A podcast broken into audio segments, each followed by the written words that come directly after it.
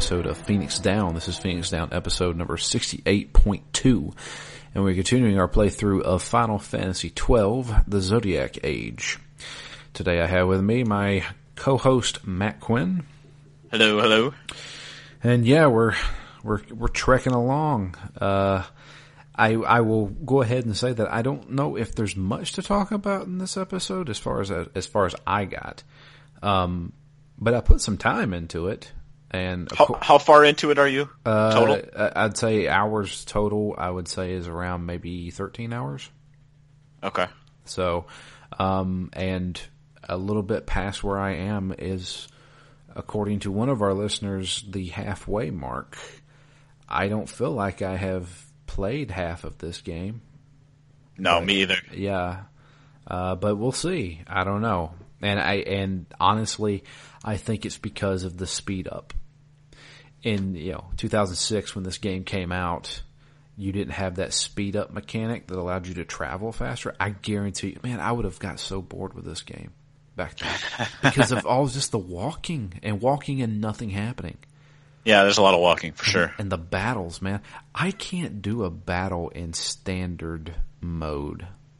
Like I can't do a battle in in the standard speed It's so long. So you've been playing a lot of this game sped up? Yes. I've played, the, I'd say 70% of this game sped up.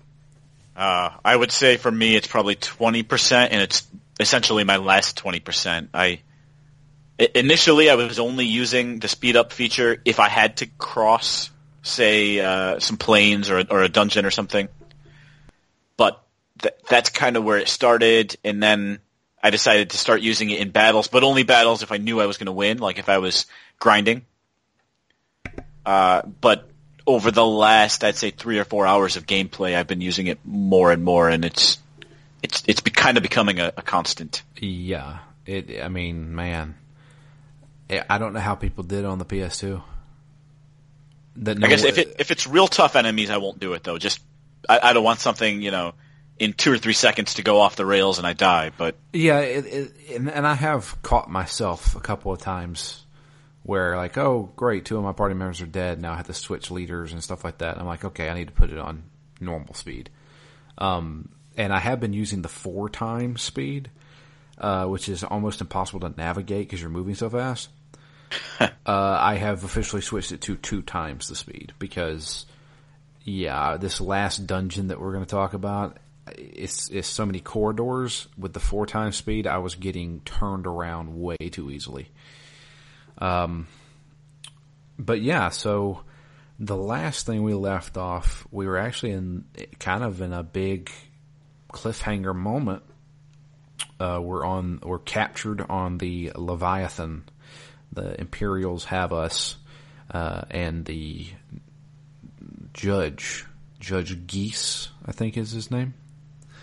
Yeah, uh, not like a not like a goose though. It's not sound very intimidating. No, no. Uh, or like, well, I don't know. There was a guy named Geese Howard in the Fatal Fury series who was the main villain, uh, and he was a badass. Um, but uh, yeah, um, he has. All right, so I'm confused now. Uh, once again, I'm confused uh, with this game what exactly was that thing that was that Vaan had that he stole from the treasury that Geese now has? That was straight up magicite, I believe. Okay. I don't know what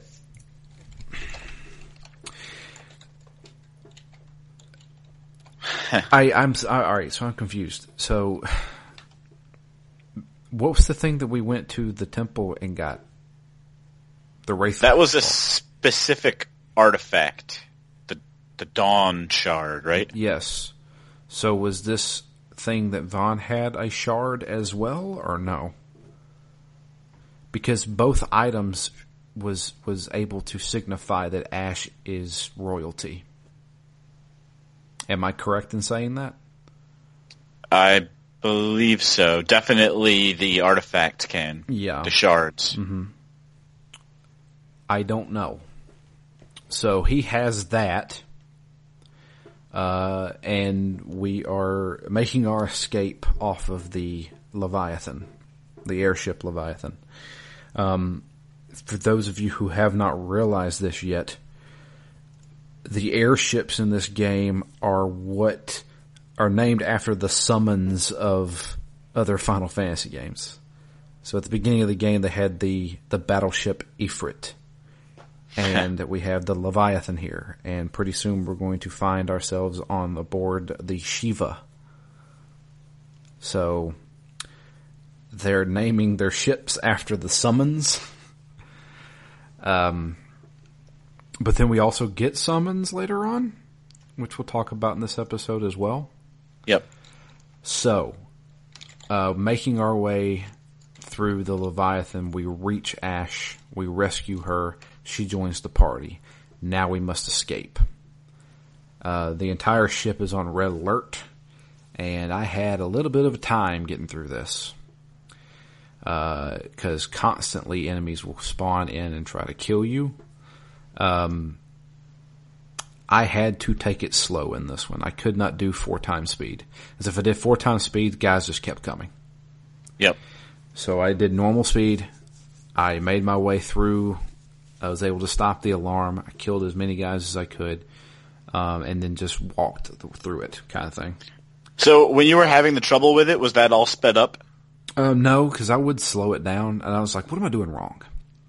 Because I I get overwhelmed, and I finally came to the realization that I need to focus on certain enemies first. So anytime there was a mage in the group, kill that guy first, no matter what. Yeah. Because that I guy will dis- good, good he- strategy. He will disable everything. Because when if you have a party member who is blind, they are useless. They are absolutely useless. They- yeah, or they if they're stone or petrified. Yeah, petrified. Poison's not so bad, but they will eventually die. I tell you, the biggest one is Doom. I can't stand when somebody's got Doom because it's just automatic. You're going to die, and Yep. I, I I don't know what cure cures that. Maybe a remedy. I don't know. Yeah, potentially. I don't, I don't know, but yeah. Um, Do have a little uh, uh, little factoid here. The Dawn Shard's not actually Magicite; it's the Nethicite, okay. and I think specifically it's deifacted Nethicite. Yeah, which is pure magicite or pure Nethicite. So Nethicite, I think, is like Magicite, except it can absorb this mist, Okay. like we saw in the tomb.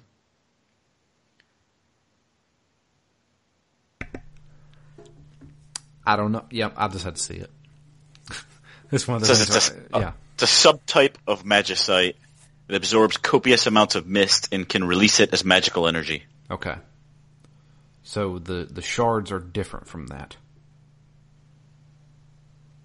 Um, so yeah, Magicite is sort of the simplest form. Nethicite is like a more specified version of Magicite, and the shards, I think, are a more specified version of Nethicite. Okay. Gotcha. And then there's there's also manufactured Nethicite versus natural, and the manufactured stuff is weaker, Gotcha. which is what we'll get to here in a couple couple minutes. Okay. So we um make it through this difficult part. Um and uh, you lied to me. you said that there was a safe crystal before the boss fight. You are a liar. Uh, there I- isn't. I don't. I didn't see one. I ran right into a boss fight with geese, and I was like, "Oh, good. I'm half dead." Going into a boss fight. There, I could have swore there was one because I died fighting him once, and But- only replayed like two minutes. You probably had a save point. Like they have they have auto saving in this game. Ah, yeah, that could have been what it is. Yeah. Um, but I really need the healing from the crystal is what I needed. uh, but nah, actually, Geese wasn't that difficult. Uh, I brought out Penelo, who is my white mage, and man, she's she's a champ. Man, she she keeps everybody alive until she runs out of MP, and then well, then everybody's going to die. So, uh, but yeah, um, we defeat Geese. We don't kill him. We we knock his helmet off and we see how really goofy that guy looks. Um, and uh, for some reason, we we don't kill him, and then we run away from him. Maybe because we're trying to, we're in a hurry to get away from everybody because there's more guards coming or something like that. But I was like, why didn't you just finish this dude off? He's just going to be really bad trouble later on. Yeah, it seems like there's a few times in this game where we could do that, but we, I don't know, do the honorable thing. I guess. Um, so we make our escape. We uh, we jump onto one of their, I guess, escape ships. I don't know what you'd call those things. Yeah, by escape pods. Yeah. Yeah, and uh, we head back to um, Rabanastre. Um, so uh, we no, we don't go back to Rabanastre, do we? Um, let's see. I think we. No, we go to visit Andor. I think That's right. In Bu- Bhujerba. Uh, we go back there because we, you know, he seems he's on our side secretly. Um, even though he turned us in, he did that so that Vossler could, uh, his secret agent Vossler could come in and and help us rescue Lady Ashe. And Vossler's interesting because there's so much of this game I, I feel like that really plays with that idea that we both want the same thing, but we don't agree on how to get there. We have different methods and I, you're now my enemy even though we want the same thing because you're in my way and I think my way is the right way. Exactly. I, I think that the the the most clear cut villain in this game so far is Geese. I mean, he. Yeah. I mean, he is because that guy's bad. He's evil. Yep. You know, he, he craves power. You can tell. While the other bad guys in this game don't really seem like bad guys. They seem like people caught up in this war, and they really wouldn't want to be in that position, but they have to be. Yep. So, uh, well, yeah, we go back to the the floating city in the sky, and uh, we talk to um, what we find out is Ashe's uncle. Um, what was his name? Start with O. Andor, Ondore. That's right, Ondore. the Marquise. Yeah, the um the the actual the uh the narrator of this story. Yep. Uh, he, uh, God, I, I, he's wanting to, uh, basically hold Ashe there because it's far too dangerous to go out. And, um, you know, he's like, everybody thinks you're dead. That's for the best. Let's not reveal you to anybody just yet because, you know, when you do that, all eyes are going to be on you. And on me for having lied. Yeah. Or was it not? Was it him? Yeah, it was him. Who's, yeah, okay. Yeah, he was the one who announced to everybody she killed herself. Yep. Um, so uh she's like, "All right, fine." She agrees to it, and then she immediately decides to escape and run off. And part of that's because he said we need, we, we can't prove that you are who you say you are. Exactly. And if you could do that, we'd have a much better case. Yeah. Well, it just so happens she knows where there is an item that will show her royal blood, uh, and she knows exactly where it is. We just have to get to it. So she decides to take off, but but before she can do that, she runs back into Vaan, and Vaan's like, "Well, if you're going, I'm going." Of course, she's you know, Balthier's right right along there somewhere. He's always eavesdropping somewhere.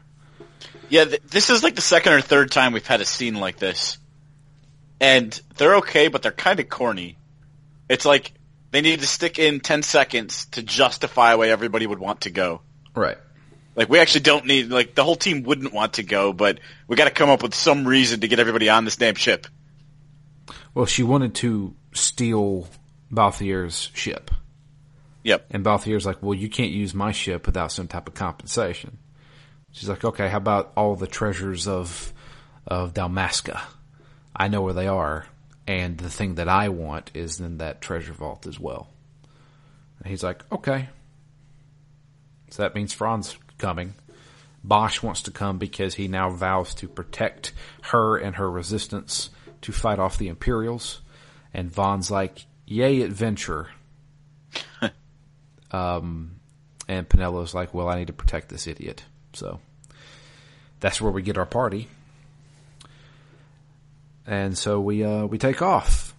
We're going to be heading to the Sand Sea. We have to cross the Sand Sea in order to get to this Raithwall. Is it Raithwall? Yeah. Mm-hmm. Raithwall Temple?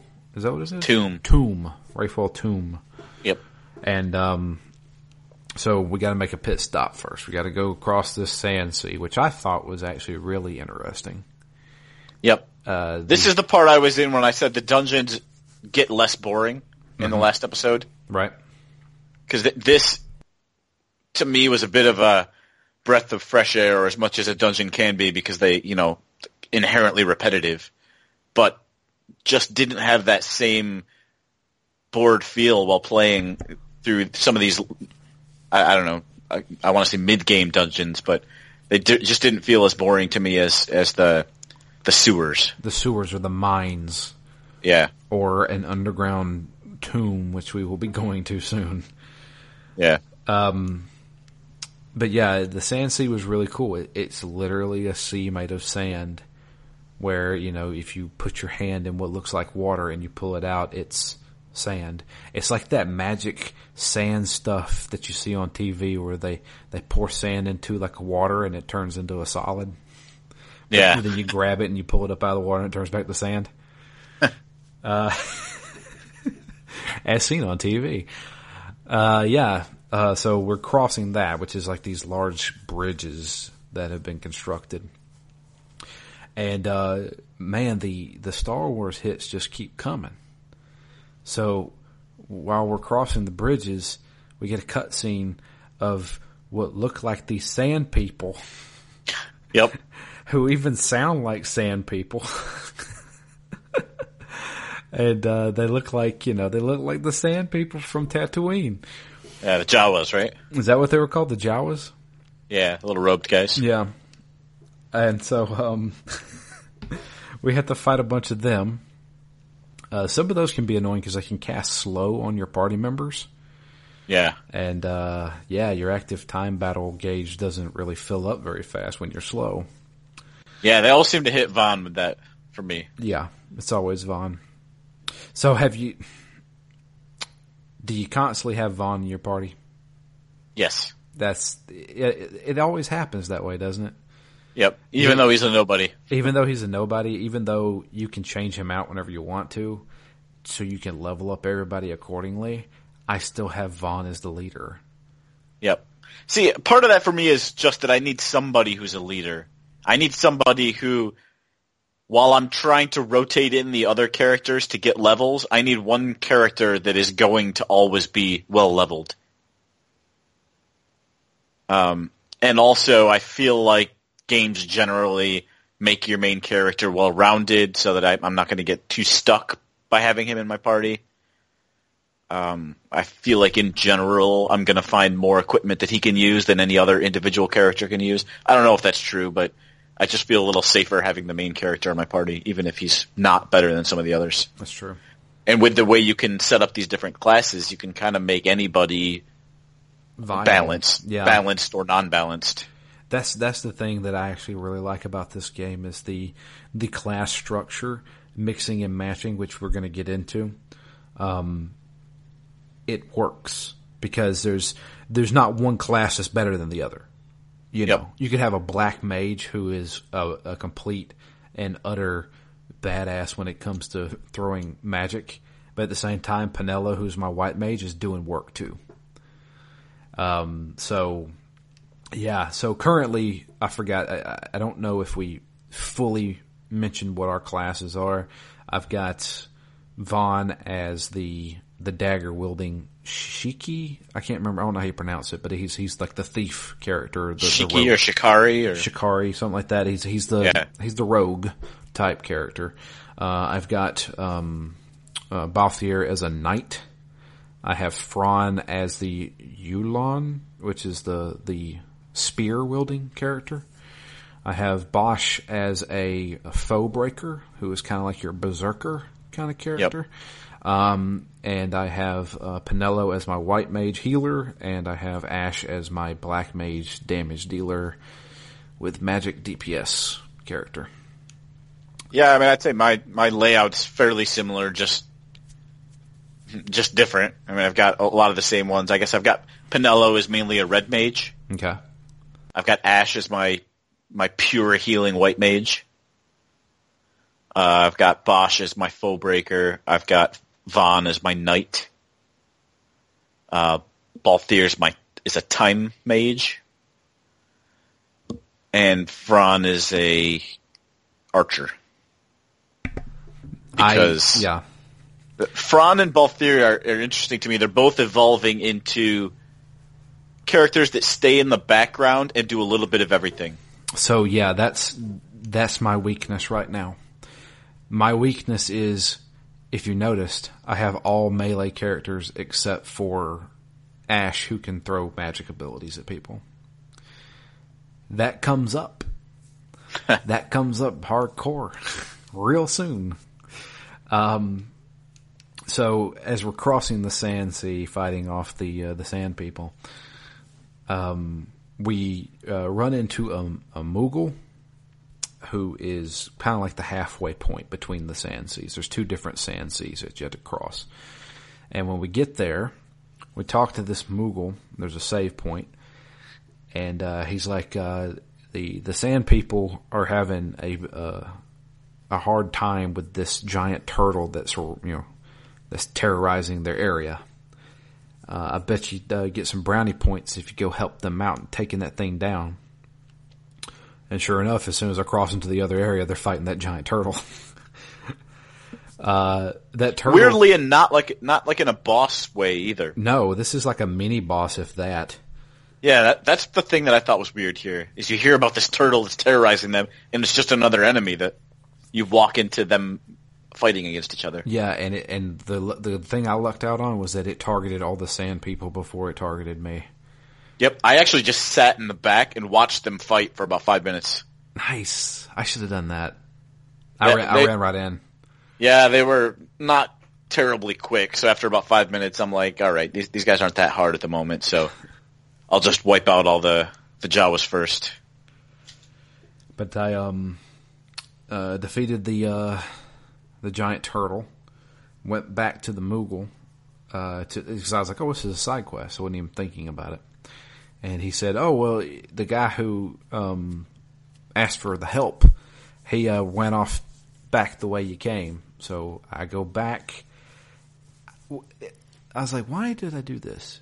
Because it, it feels like you know that Ni no Kuni padding. Yep. I ran up there, got a cutscene, then ran back.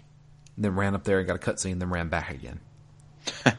so we run back. We see him go back toward the Moogle. Go back to the Moogle, and there's they're having like a trial for this guy, and uh, the Queen is there, and she uh, kills him.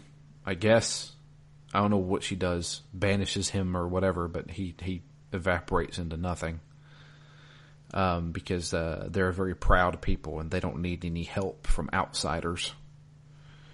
And uh, uh, he has when he dies, he or whatever happens to him, he leaves a blossom, a flower blossom that pops up out of the sand, and uh, we can harvest the berries from it those berries come in handy a little bit later on.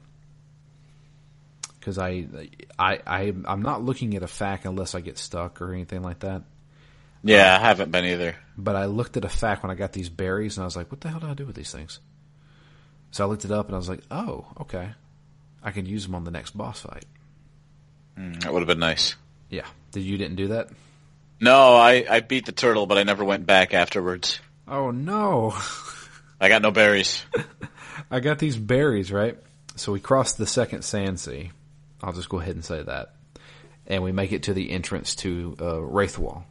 I love the the cut scene where I, is, is it more of the the sand people riding in on sand sharks, basically? That, that was the beginning. That was whenever we first ran into them. Uh, I thought that was halfway through. Because uh, friend says something about there's something worse than the sandstorm coming, and I was wasn't sure exactly what she meant. And then a bunch of enemies came on these sharks. I don't know if that's what she meant, but it it seemed very Sharknado esque at the time. Well, you know what it reminded me of when I saw them because they look like they look like weird, like Mad Max rebels riding land sharks. Yeah, it reminded me of uh, the the smokers from Waterworld. you remember Waterworld? Oh yes, and the uh, the guys on the jet skis. Yeah, it reminded me of those, and I was like, "What is this Waterworld?" Where's Kevin Costner? But, and then uh, there's other one other cool cutscene that there, has been a couple of them, and they're, they're, like the total divergence from our characters and what we're doing. It's when they cut to Archadia. There was one big one early on in this section where they cut to, um, Gal Gabranth, the king. Speak, yeah, spe- well, speaking with the emperor. So yeah. the judge speaking to the emperor, and they're talking about who's going to succeed the emperor. He's getting old you know, And Gabranth says, "I'm gonna, I'll kill my own brother if I need to to keep us safe." Yeah. So that's I want to know where where that's coming from because so, it's kind of a cool like window into Archadia. They talk, you know, this happens a, a bunch of times where you get a sense of the behind the scenes there, what they're planning for, what their issues are, but they're they're kind of short enough snapshots that you don't really get enough to sink your teeth into.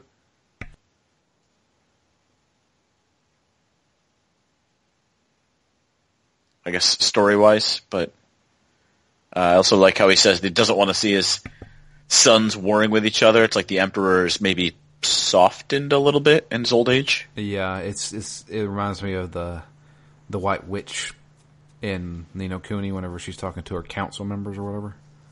Yep. Um, but it, it also brings up the fact that I don't know if Archadia is bad, or, or I don't think the king is bad. Um, and we'll, I'll go ahead and throw my theory in there. I think that the Senate that the king relies on is the bad guys. Hmm. Um, but yeah, I, I don't like that. I want to know more about Basch's twin brother and how he became an agent for Archadia. Yeah. They get separated at birth, and one of them went to the dark side. Is that what happened? Probably. Yeah. So uh, yeah, so we make it to Raithwall, uh, the entrance to it, and um, out of nowhere, here comes a boss fight. Yeah, what you know is coming anytime. Like I'm pretty sure at this point that the screen faded to black and said "save your game." It doesn't do that very often in this game. Yeah, it says we will give you the option to save your game right here if you'd like. Yeah, I'm like, "All great." I think I know what's coming up next. Then. Yeah. So uh, we have a fight with a f- flying griffin? Call it a dragon phoenix. Dragon phoenix. Um, sounds sounds pretty badass. Yeah. So this thing constantly flies. Yep. Which is why I had some trouble with it. Yeah. Guess what I had? I had all melee characters that couldn't reach it. Huh. Um, with the exception of Fran. Because Fran has, is basically a dragoon, which is, uh, a, a lance wielder, she can reach the enemy. But there's one thing I forgot to mention. Vossler shows up.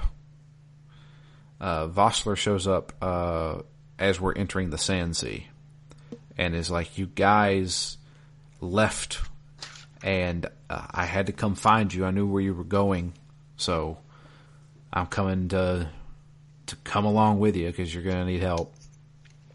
Yep, pretty good helper. He is a very good helper because he has a very nice ability called telekinesis, where he can do damage to flying enemies using melee attacks. So I had him doing telekinesis. I had Fran uh, attacking with a lance, and then I used my little berries that I had that I got from that side quest. Those berries do about 30% of that enemy's health. Whoa. Yeah. So I, uh, when I got that boss down to about half health, I then chose Vaan to throw those berries at him. It does dark damage to him. And he went from half health to about maybe three or four more hits and he's dead. So, yeah. Hmm. Uh, that boss fight wasn't that difficult. It was just making sure Fran stayed alive and Vossler. Because those were the only two people that were actually doing any damage to it. Yeah, it was it was kind of tough for me. I didn't die, but I basically had to run or like just sprint away from it, heal myself, sprint, heal, then try and resurrect some characters. Uh, I got I got close to failing it. Just because just because I couldn't really hit it. I mean, Balthier and Fran both were attacking it with the ranged weapons, but they were both fairly weak. Mm-hmm. So, So, here's uh, here's my issue with this game is that since you have to purchase everything, I never have enough money to fully get my characters to the best that they can be right now. Which I feel like is the way it should be. You think so? Because I It- feel like you should have to make choices. Which characters do you want to outfit? If you could just outfit every character with every best piece of equipment, you might as well not even have options. Well, I mean, th- then make the enemies diff- more difficult. That's that's my thing. Is is you know in an RPG you want to get you know you want to be the maxed out character. I mean that's the whole goal of it is to get stronger and stronger. And you know I, I wouldn't say run over guys. This isn't Diablo. I mean Diablo that's what you do. You you're there to to mass kill tons of enemies. Yeah. But but in in an RPG you want to become you know super strong and money is getting in my way of that. Me just- too, which is why I, I I think you had said it last week that you had it set up where somebody somebody was auto stealing. yes. Yeah, I did that as well, and I'm finally I feel like turning the corner on that because I've I've been money strapped this entire game. Uh, but only recently did I actually buy the stuff that I could buy, and actually had money left over for the first time. That uh, it, so it's either I have my characters outfitted pretty good, but I so I'll put it this way: I have a black mage who has the ability to use fire and water and wind. That's it. Because Yeah. you have to buy spells in this game, and spells are not cheap. And the problem is, is that like, you know, it's either do I outfit my melee characters, which is predominantly what I have, or do I go and save my money and buy some spells for Ashe so that she can actually be viable? And I just, I really don't like that. I, I really don't like that about this game. Do you think that that's meant to drive grinding? I mean, it's obviously there to drive grinding, yeah. Yep. Uh, the thing is, is man, that's going to take a lot of grinding because not Yep. every enemy will drop something. You can't always steal something from an enemy, and that's where you get most of your money is by selling dropped items. And I don't know, like I, I feel like you know I'm I'm uh, according to this fact that I'm going by, I'm halfway through this game and I have very limited spells at my disposal when in a normal progression RPG, when you level up, you learn new stuff. Yep. I, what does leveling do in this game? Because my max, my maximum hit points don't go up whenever I level up. As far as I can tell, Yeah, I assumed they did, but I haven't actually looked at it. like I haven't actually watched my stats go up after a level up. I mean, I'm, I'm surely to God they are. Otherwise, what's the what's the point of leveling up? But it feels like you get more of a substantial bonus to to your stats whenever you do license board stuff. Yep. You hit those nodes that give you more maximum hit points or more uh, damage per attack or better m- magic potency, stuff like that. Yeah, that almost that feels like you're leveling. The issue there is is that it you're starting to get to a point where there's these nodes are costing like 70, 80, 100 LP and you get 1 LP per kill. See prior comment to m- must grind more. Yeah. Apparently, That's that's all there is to it. You just have to grind and grind and grind. Um, and I don't have a problem with that, but when when I'm not using most of the mechanics at my disposal here, so like techniques. I, I almost never. I don't even. I don't even I- know if I've actually used a technique. I have I have freaking um, steal and first aid, which is useless. yeah. So I just, you know, I'm just, I, I, I've got multiple characters who have one technique, which is I never use, and uh, no magic of any kind. Now this could be how I'm outfitting my characters, but at the same time, I don't know. I just feel like I'm mainly just a melee. Like I'm a bunch of warriors going around hitting stuff with a with a hammer or a or a sword. Yeah, see, I, I wonder if that's okay now because we're still early-ish in the game. You say But- early-ish, but according to this, we're freaking almost halfway through the game. Yeah, that that doesn't make any sense to me. I, I, I see a disconnect, exactly as you're saying, between how far I feel like I've come in the game and how far this fact says we are in the game. 'Cause I don't, like you said, I, there's a lot of spells my mages can't do much. I even a, a while ago mentioned that uh, you need to outfit your party with potions and phoenix downs and all these other things, all these other items, because I don't feel like magic is at a point. Even now, I'm I'm 21 hours in, and I don't feel like I can rely on magic at all. I Yeah. can, yeah, I, I cure myself all the time. I use I use one or two magic spells every single time I fight an an enemy, or multiple times. But I don't know that I've ever even used an elemental attack. Because even if I had them, I normally wouldn't switch to the character to use it. I would want to set up a gambit for it, but as you said, you, you, you still need to unlock gambit spots, unlock gambit targeting characteristics, and then the ability to use the spell. So there's so many things that you need to have in place before you can have the magic system working correctly. It's not just leveling or even buying the spells. It's all these other things as well because the spells without the gambits to use the spells are almost useless because I'm not going to switch characters seven times during a fight. Yeah. So, man. But on the uh-huh. other hand, if it, it's hard for me to judge, can you? Is it a good thing or a bad thing if you get through this game and don't necessarily need all that, but then you're, you're free to explore all of these other systems, mid game, end of game, post game?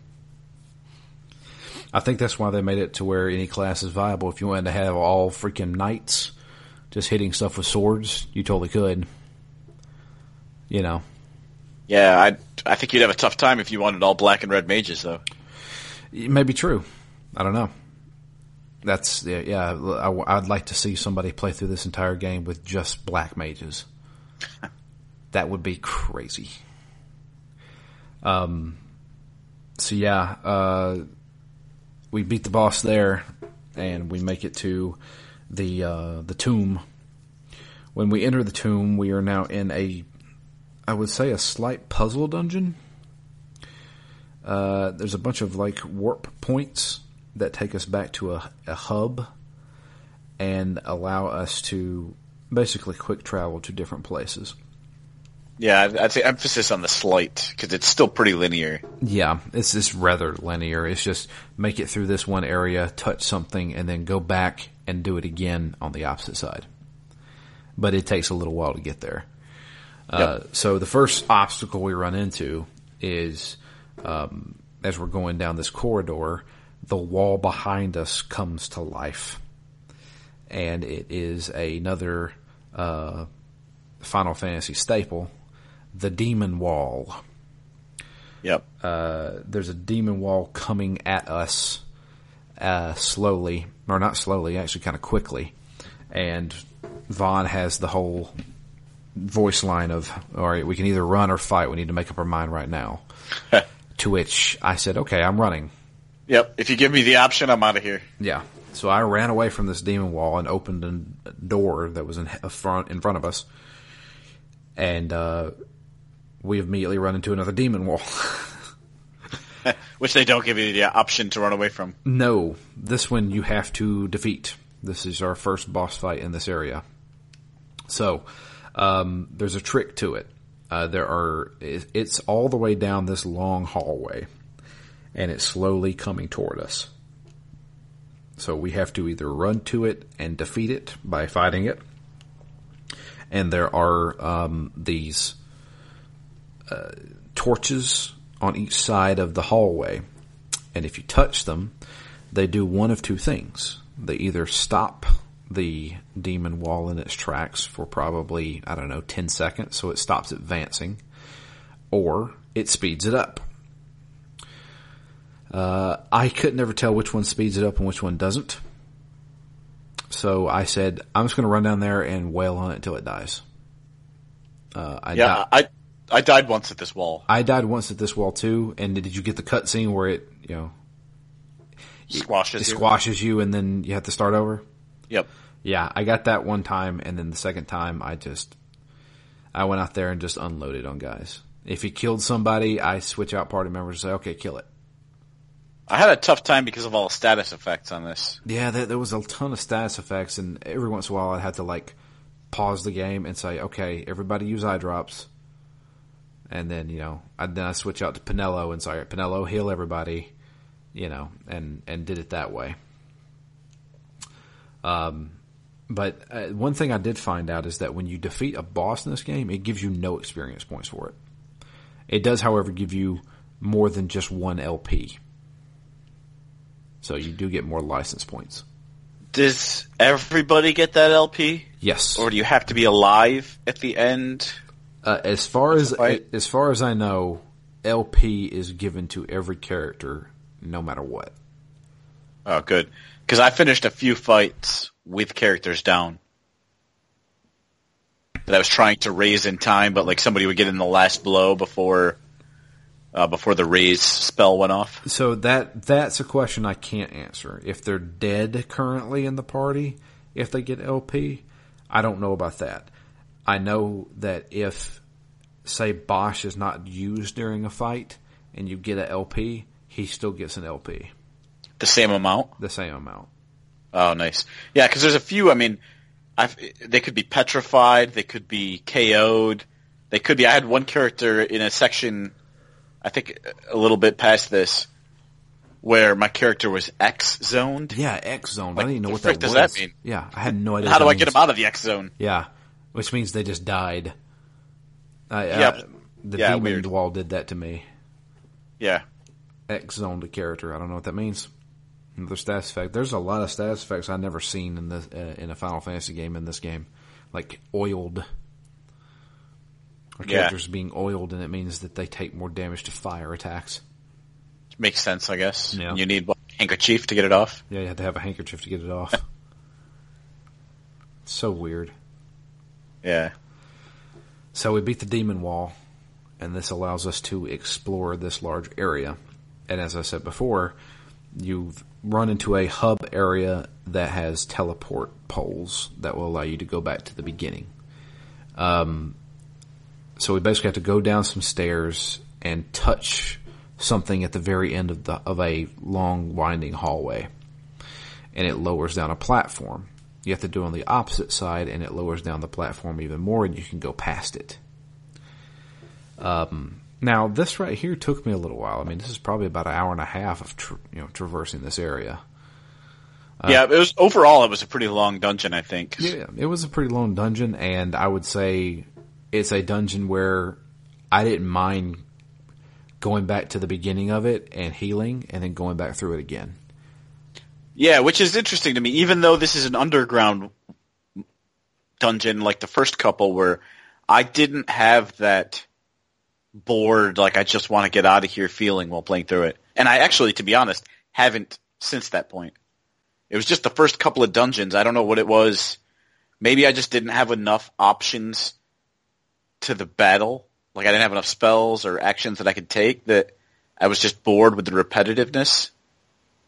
But basically, after the first t- 10 hours or so, I, I haven't had any real problem with the dungeons as far as getting bored with them. I, I, I don't think I have either.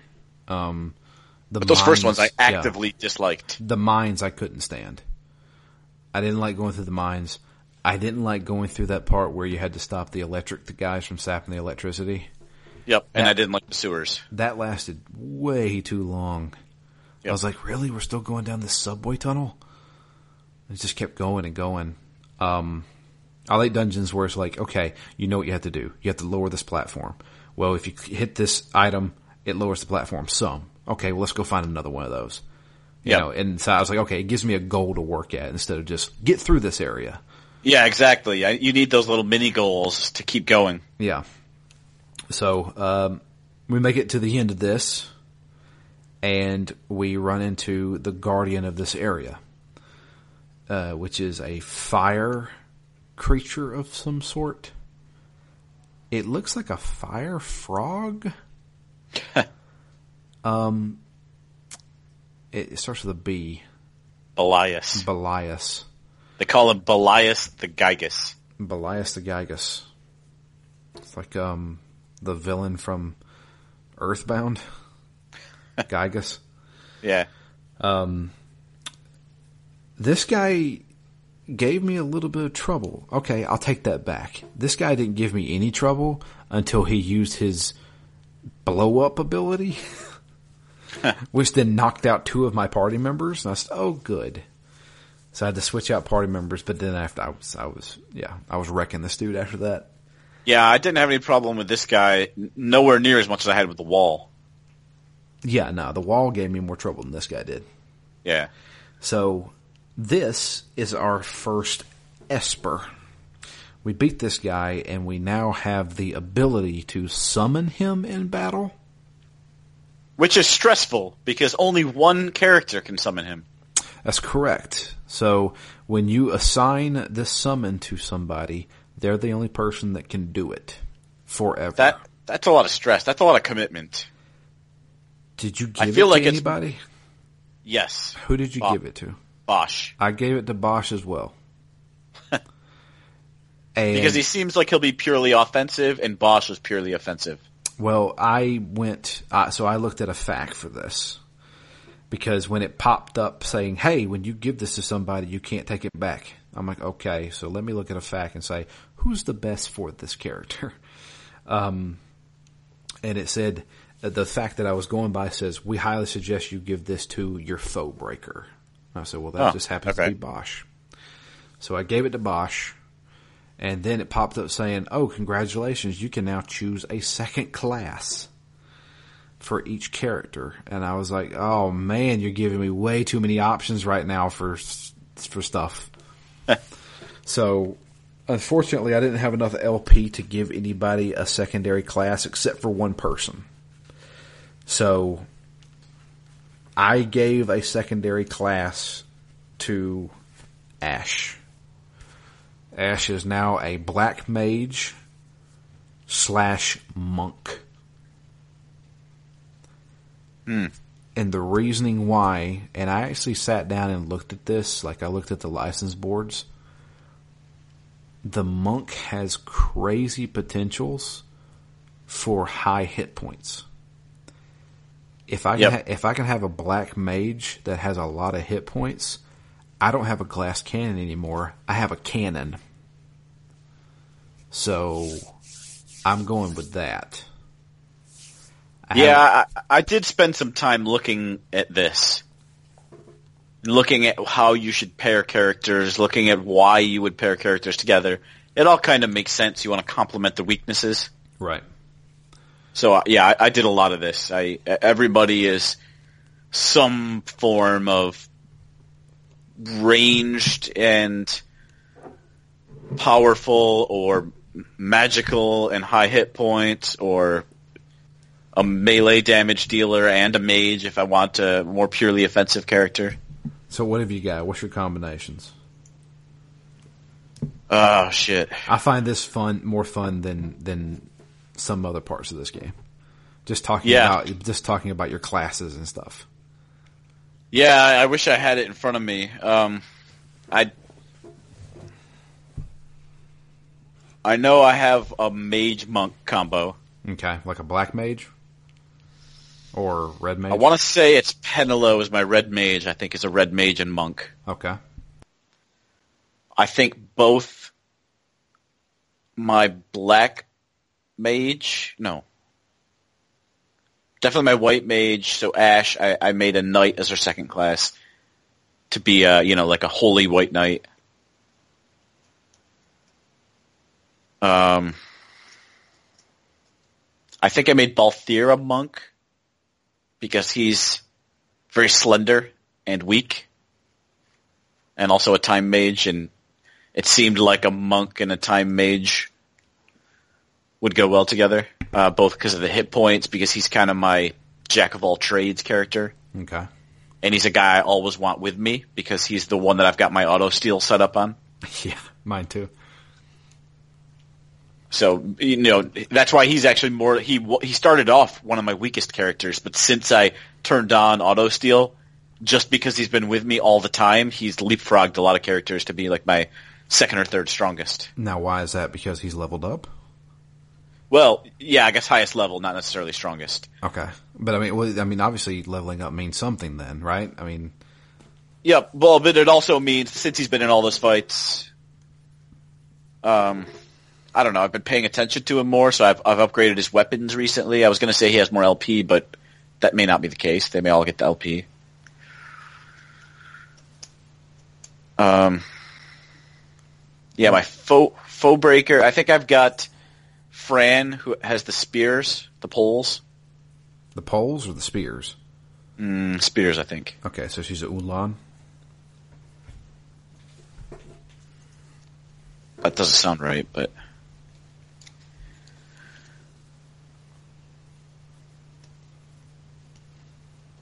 Are you like loading up the game? no, it's uh, it's downstairs. Oh, okay, well, that's not that big of a deal. Trying to think. I've got I've got Vaan. I think he's a. You said he was a Bushi. yeah. I think his Bushi was my was the, his second ability.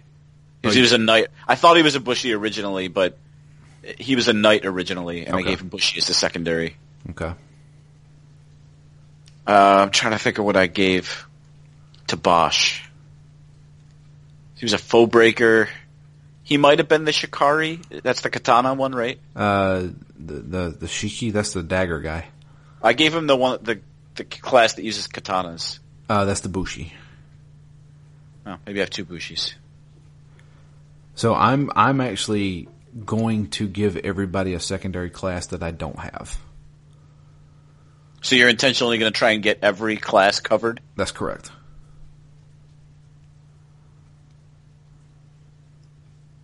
Okay. I, I I think I didn't necessarily try to do that, but I think I have almost every class. There might be. I know there was one that I doubled up on. I think I doubled up on knights. I may have even tripled up on knights just because I wanted a sturdier companion class. Right. Uh, but I don't know which one I didn't pick up.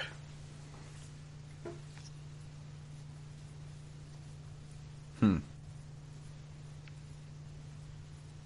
It might have been Uhlan. Now that I think about it, I think I gave, I think I made Fran Black Mage as her second class. Okay.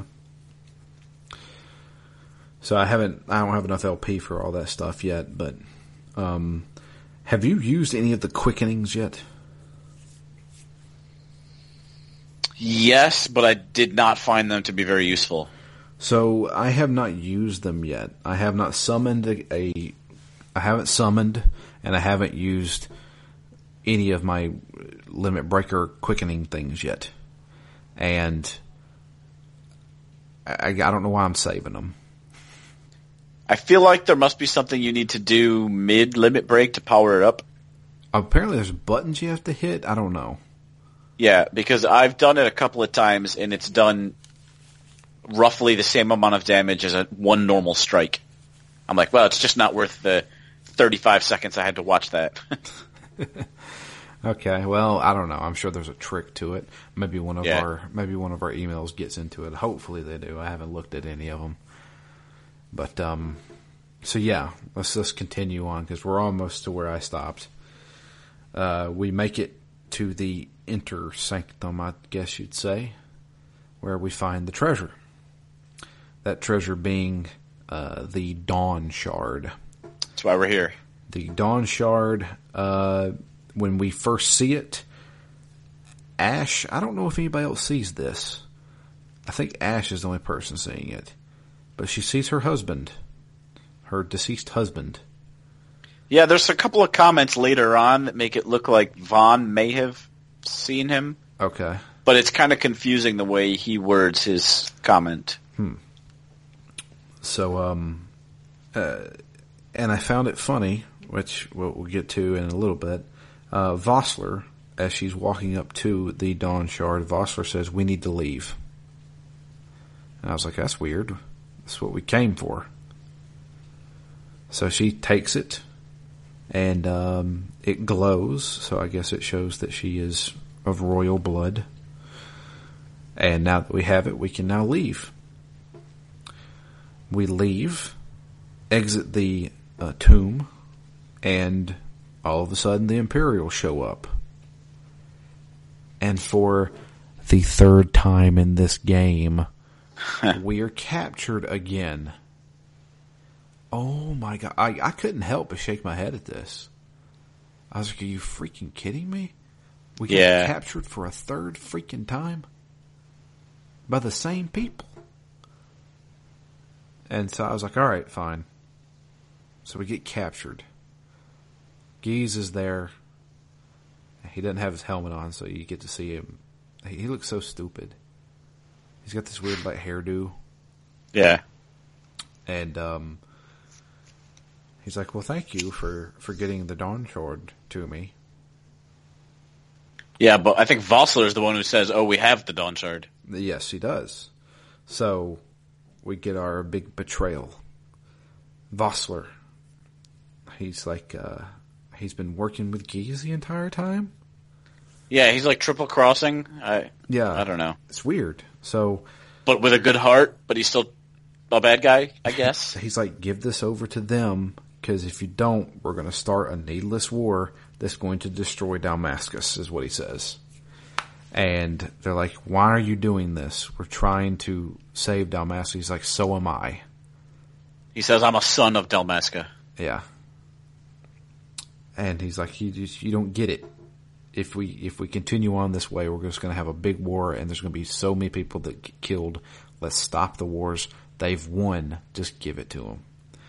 And we're like, we get it. You want to protect Dalmasca, but this is not the way to do it, man.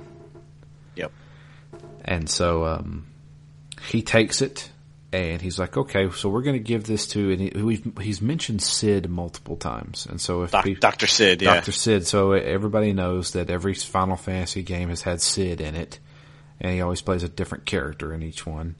At one time, he joins your party in Final Fantasy VII. So, um, Cid, uh, he says he's going to take this Dawn Shard to Cid uh, to see um, what he can possibly do with it. What kind of power does it hold? Uh, but before that, he wants to make sure that it's at least genuine. So he decides to t- tell his engineers to put it in the engine for the Shiva. Yeah, so I, I'm not sure if I have this right, but I think the Shiva runs on Jet Magicite, Okay. and the fact that this is like a stronger version of it kind of overloads the ship. Yeah. So as we're being escorted away again, um, Fran starts going nuts. So Fran, uh, her being the rabbit people, they have a strong bond with the mist. The mist is basically, I guess, concentrated magical energy. Yep. And, And- what's it's what makes the Nethicite different from the Magicite, I guess. Yeah. So uh, it's a byproduct of the magicite, right? Or whichever one's purest. Nethicite? Nethicite is the purest. I, yeah, I don't know if it's purer or if it's just Magicite that also has mist in it. Okay. Well, they have a connection to the mist, and she can tell when there's a disturbance in the mist. Once again, Star Wars, the mist is the force. um. So anyway, uh, yeah. Continuing on, she noticed she starts feeling it. She's like, the mist is is getting really heavy here. Uh, something's going on and it's because during this time, Ghis has ordered his engineers to put it inside the engines of the um, of the the I guess airship Shiva, and uh, it starts going haywire, overloading, going nuts. Uh, at this point, so does Fran.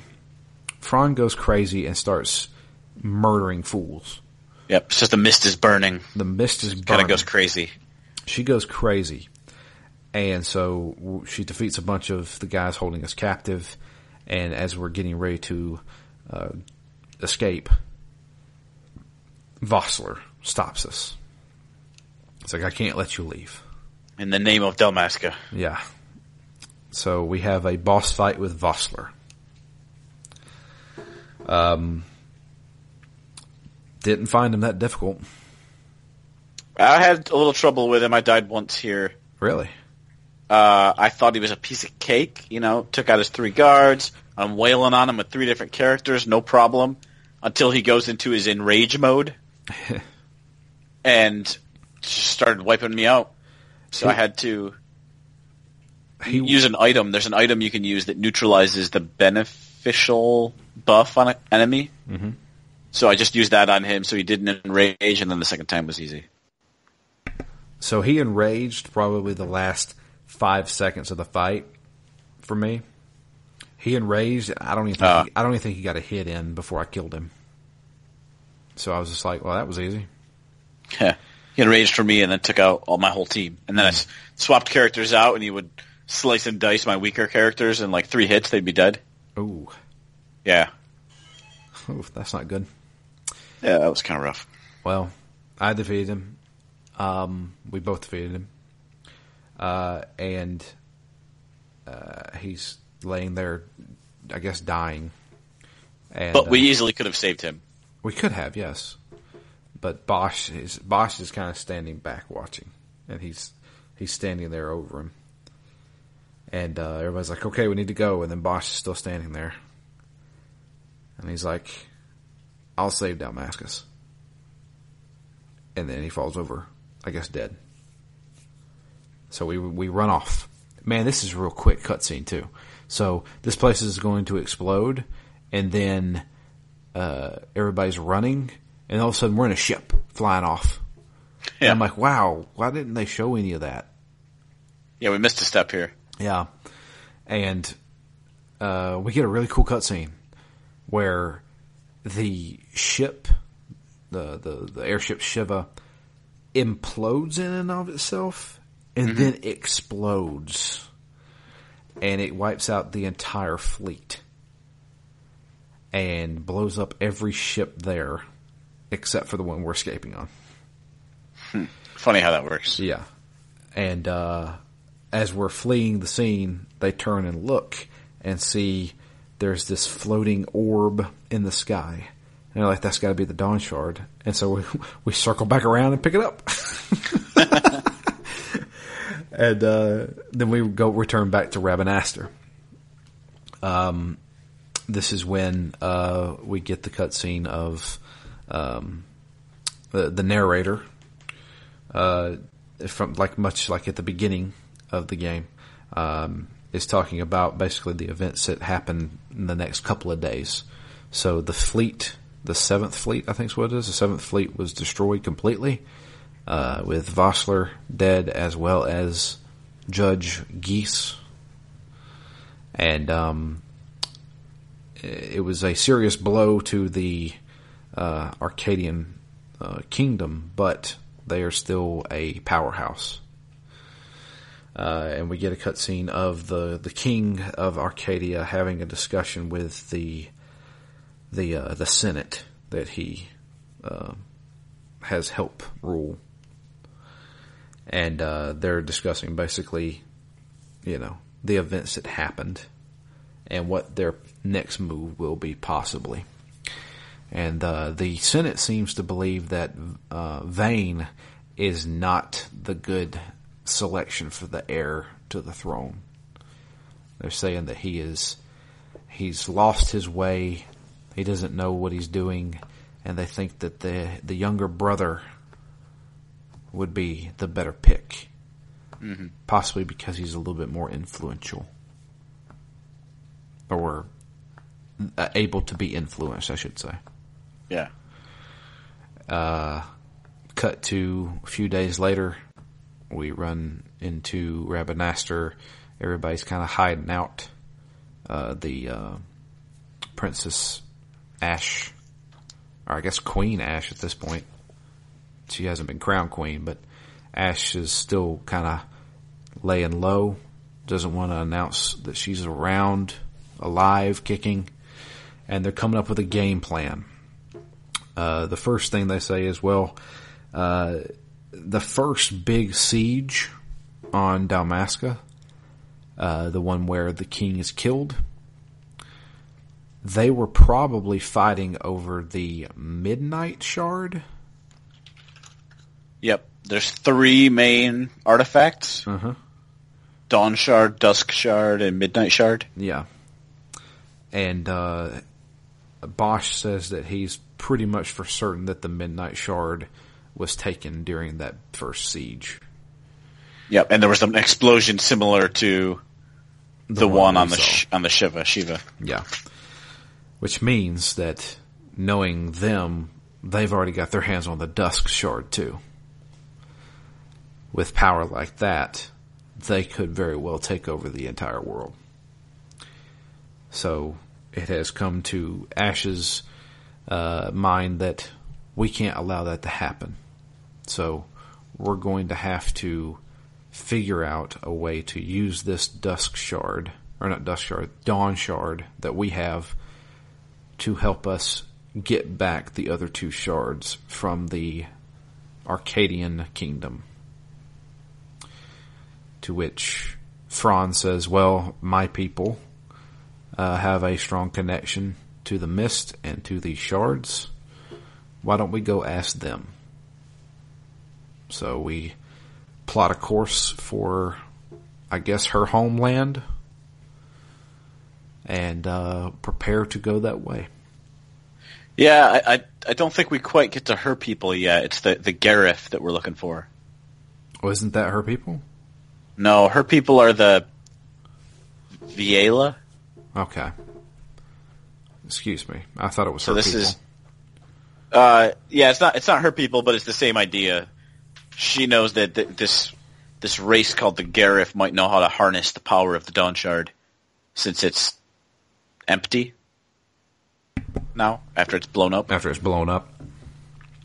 So yeah, everybody's getting ready to go, and then you get that that scene again. Yeah, you get that scene of of uh, Balthier saying, "I don't want to do any of this." It's like, "Well, we need your help." Well, what do you got?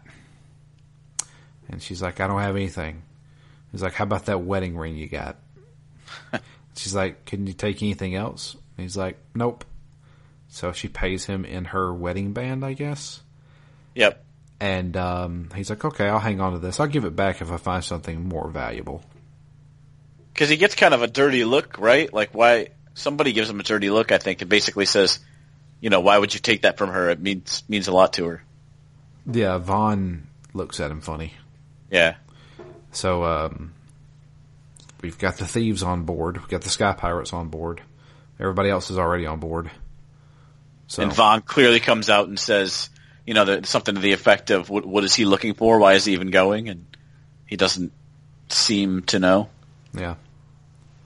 He's just, he's just along for the ride. And that is where I left off. That's where I I love I love Balthier's line here. He's like, "Well, a man can't live on resolve alone, princess. I Yeah. need some cash." Yeah.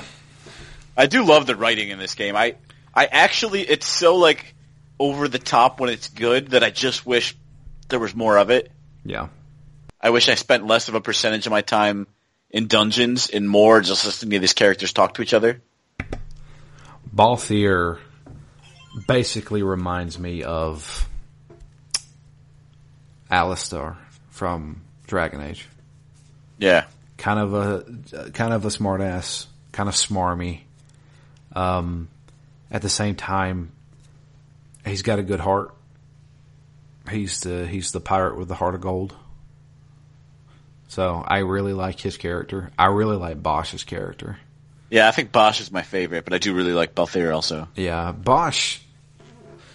For all intents and purposes, Basch should have been the main character of this game. I actually read earlier in the week that he was originally the main character of the game. Mhm. But that they said it would be too much like Vagrant story Oh, if he was. And so they wanted somebody, you know, less of a badass. I gotcha. Okay. So they, they created Vaan and Penelo later in development. Probably just perusing the Wikipedia page. But I thought I thought that was interesting to specifically choose not to have your most interesting character right. or characters as the main character. Yeah. Like everybody's the main character in this game, pretty much. Yep. It actually reminded me of a, a little bit like it's kind of a random tangent, but one of my favorite Stephen King books recently. I don't know if I've told you about this one. It's called Revival. hmm Okay. Yeah, I think you've told me about this, maybe. Uh, continue. I just thought it was super cool because in Revival, you see the story unfolds through almost a nobody's perspective, and all of the really cool things happen off screen. So almost all of the cool things happen in between the, the times when you interact with this character. So it's like all the, the most interesting characters are not the main character Okay. and that that's a little bit like what I feel like here. You're not. I I mean, I I guess in some ways it's similar. Like all of the whatever has made Basch interesting and whatever has made Balthier interesting is not really the stuff that happens during this story. They're Right. already kind of interesting, cool characters, and all you get at the most are snippets of what makes them interesting Right. but yeah, but but you but you kind of see that through Vaan's perspective as a as a fresh set of eyes, and you don't get to see all of the more interesting characters. But just kind of knowing that they're there enriches the story. So I I don't know. I really liked it in Revival, and uh, I guess I'm a bit non-committal here. I like those characters. I don't know if I have a feeling about the fact that they're not the main character. Okay. I- right? Like I don't know. Do I do I think it's a negative that Vaan is the main character? I don't know. I mean, the story wouldn't be that much different if he wasn't in it, I guess. But but that being said, you still get to experience all the other interesting characters. So I I don't know that it detracts at all from the story. Yeah. Okay. Well, let's go to our emails. We've got one, two, three, four emails this week. Uh, first one comes in from Bronson. Says, uh, after listening to the last episode, I had to weigh in on grinding, seeing as how the Phoenix Down podcast has had a direct effect on my relationship with grinding and JRPGs. Throughout my gaming career, I've notoriously been an overgrinder or power level power leveler, as some might call it, uh, to the point that my friends would trash me because of the absurdity of my grinding at times. It was, it was never a big deal to me. Just uh, turn on some music. Uh, uh, let's see here. I lost my place. Turn on some music or a podcast nowadays, and blow through several hours of multiple play sessions to beef up my characters. For example, in Kingdom Hearts 1, I left Destiny Island, the opening area of the game, at level 20. I know that sounds like bullshit, but unfortunately, it's true. I found that when the Heartless invade, you can kill as many as you want and rack up easy XP, so I proceeded to do so for about seven hours. I remember I had the official strategy guide at the time, and very early in the game when you fought Sephiroth, the guide states that he couldn't be beaten. It was a fight that you were supposed to lose. Well, I tore him a new one. wow. But overall, I'd way over grind in every JRPG, and I thought I'd often max out every character's level. Midway Wow. through a game, don't get me wrong, it's awesome in some ways. It's satisfying when the game builds up a boss as, the ultimate world beater with uh, long cutscenes and sinister dialogue only for me to smoke them after one or two turns. Also, if you play JRPG solely for the story, which I mostly had, then it's nice to be able to obliterate every single enemy just by mashing the X button in order to get to the next story beat. All of your grinding is finished, as you're basically invested a time early in the game to be able to soar through later parts of the game. However, your podcast has allowed me to see the folly of my ways. Okay. I've listened to every JRPG episode you guys have done, and one thing that struck me is how there would be a certain battles from time to time that would just kick your asses, no offense. Well, trust me, I've, I get Yeah. plenty of them. It's been kicked many times. Maybe Drew would have had an issue uh, with one particular battle and Matt wouldn't, or vice versa. Uh, but there were always were some fights at some points in those games that you guys would get stuck on until you finally, with the help of some grinding and strategies, uh, you'd win. As odds as as odd as it sounds, uh, I like I long for that. I long to get my ass kicked in a battle over and over again until I figure out the mechanics or maybe do some grinding, upgrade gear, explore various skills, buffs and debuffs, and perhaps with the grace of uh, RN Jesus, pull out a victory. I imagine the satisfaction from winning these battles is tremendous. Uh, battles in JRPGs have become boring to me because of my own doing. In fact, the last time I remember struggling in a fight in a JRPG, I was playing Super Mario RPG at the age of nine, shortly after the game released. It's gotten to the point where I don't even know what most of the skills do in a game because I'm so overpowered. I just steamroll everything with regular attacks. Uh, there's this idea regarding Brazilian Jiu Jitsu that I find relevant. I don't practice jiu-jitsu, but I'm reasonably familiar with it, though through being a fan of MMA. Brazilian jiu-jitsu, if you don't know, is a grappling martial art that usually takes that that usually takes place on the ground and involves chokes and submissions. But the idea is this. Big, powerful jiu-jitsu practitioners often lack refined skills, as they had no reason to hone them. Because they are so strong, they can often get by with only brute force. However, if you want to witness true skill, look no further than the smaller, physically weaker jiu-jitsu practitioners. Due to their lack of pure strength, they've developed a profound understanding of the underlying mechanics and techniques, which ultimately show allows them to be superior fighters. So basically, I've been the big, skill-less brute, uh, getting by with just mashing X, while you guys have developed actual skill and an understanding of the game's mechanics out of necessity. Ultimately, your podcast has helped me rehabilitate this one chronic grinder. Uh, this once chronic grinder, excuse me. The next time I play a JRPG, I'll allow myself to get crushed here and there so I can actually feel the progress, progress of leveling up, upgrading gear, and learning the ins and outs of the mechanics, and experience the highs of eventually winning a hard bat fought battle. Maybe then I'll start to enjoy JRPGs once again. Peace out. That is a very good point, and I actually like the way he thinks about that because Yep. a perfect example with a, a JRPG that we just played recently was Radiant Historia. Radiant Historia was not about level grinding to be overpowered. The fun in that game was coming up with the combos, coming up with the skills and the and the different weaknesses and how to push and pull enemies towards you uh, to hit as many enemies as possible. So that was partially the fun of the combat in that game. Yeah, so if you could just direct hit everybody and kill them, you would not have experienced that. Yeah, and that was some of the coolest parts of Radiant Historia was chaining those combos together so that way you can maximize all your hits and all the strategies of like delaying turns and stuff. Like, you know, if I was just brute forcing my way through it, that would have been a boring game.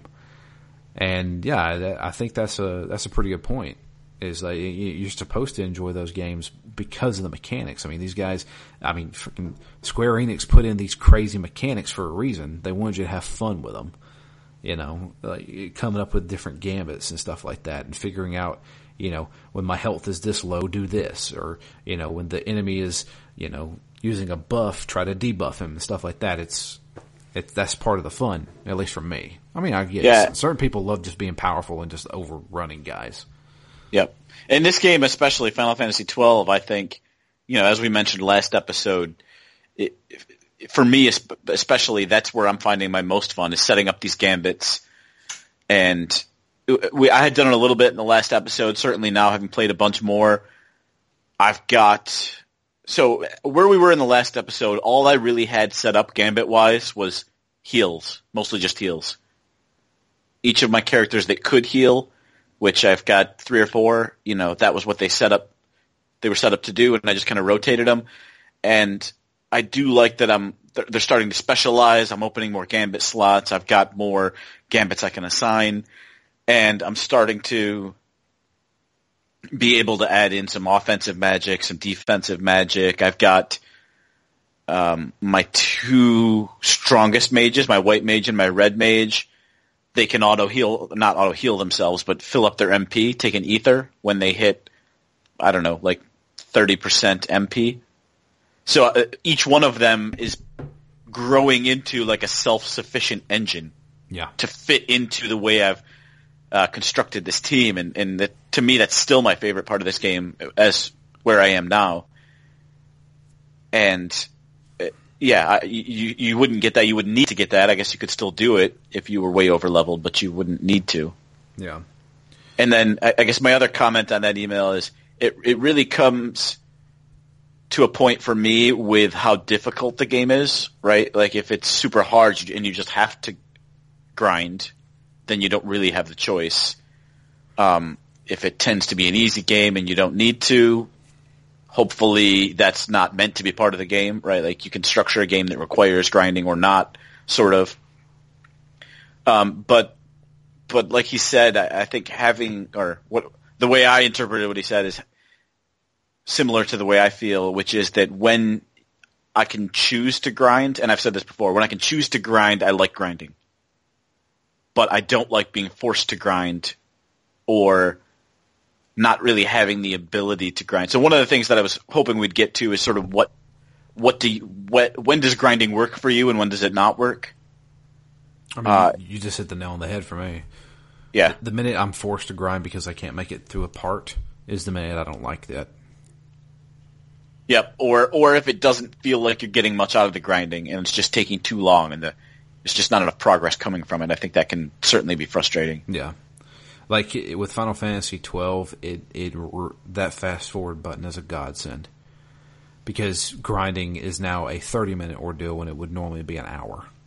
Yep. And so I, I don't mind it. I don't mind like like right now whenever we're we're going to be traveling through the Giza plains during the rain. I don't know what that means, but apparently we're going to be doing it.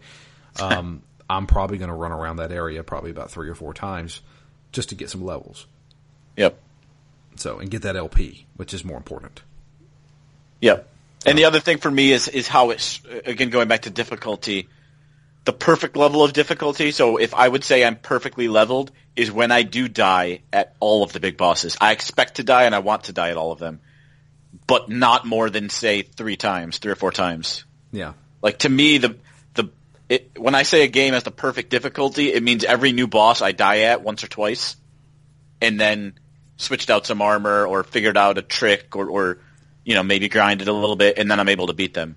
Like if I can't make progress, obviously that's the kind of situation where I stop playing a game permanently. Yeah, that's the that's that sense of progression that people really want, and you know, um, if you want to if you want to go that far, I mean, Dark Souls is a perfect example of that, where you will beat your head against a wall trying to beat a boss, and when you get defeated by that boss, it is heartbreaking because now you have to go all the way back to it, but when you beat that boss for the first time, it is so rewarding to feel you like, yes, I've accomplished something.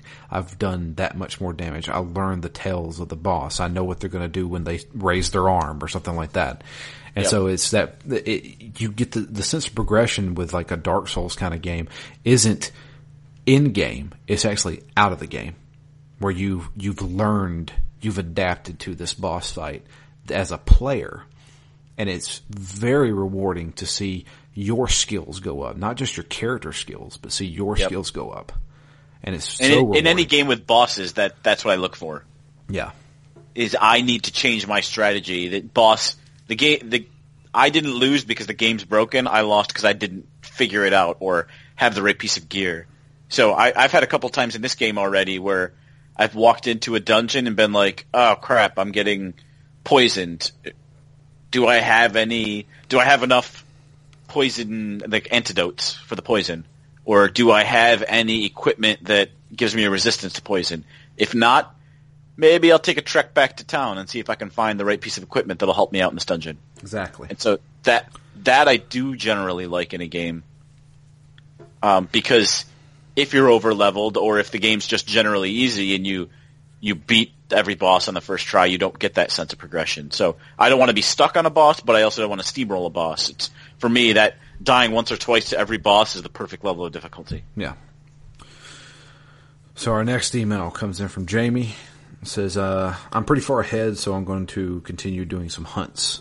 Or at least I have started to, but all I have left are level 3 and up, and those are super hard. I kind of wish there was more side questing I could do in this game because I find that in order to level up, I'm just wandering around fighting whatever I can. I've never really had a thing against grinding, but when I haven't played a lot of games where I had to, uh, I've always found that if I wasn't high enough level, I could go on a side quest or a different part of the storyline and level up more naturally, instead of looking for someone to pick a fight with. The one thing I will say though is that without uh, going into a battle screen and without the victory music, fighting a lot of enemies is pretty quick business. Yep. A lot of a lot of enemies is um, excuse me uh, having to fight this much in a typical Final Fantasy might be far more painful. Right now, my characters are all in the 20 to 4 to 28 range, but the level 3 hunts are usually around level 32 monsters. I could get them nearly down, but once the hit points, once they are hit point critical, I'm assuming their attack and defense go way up.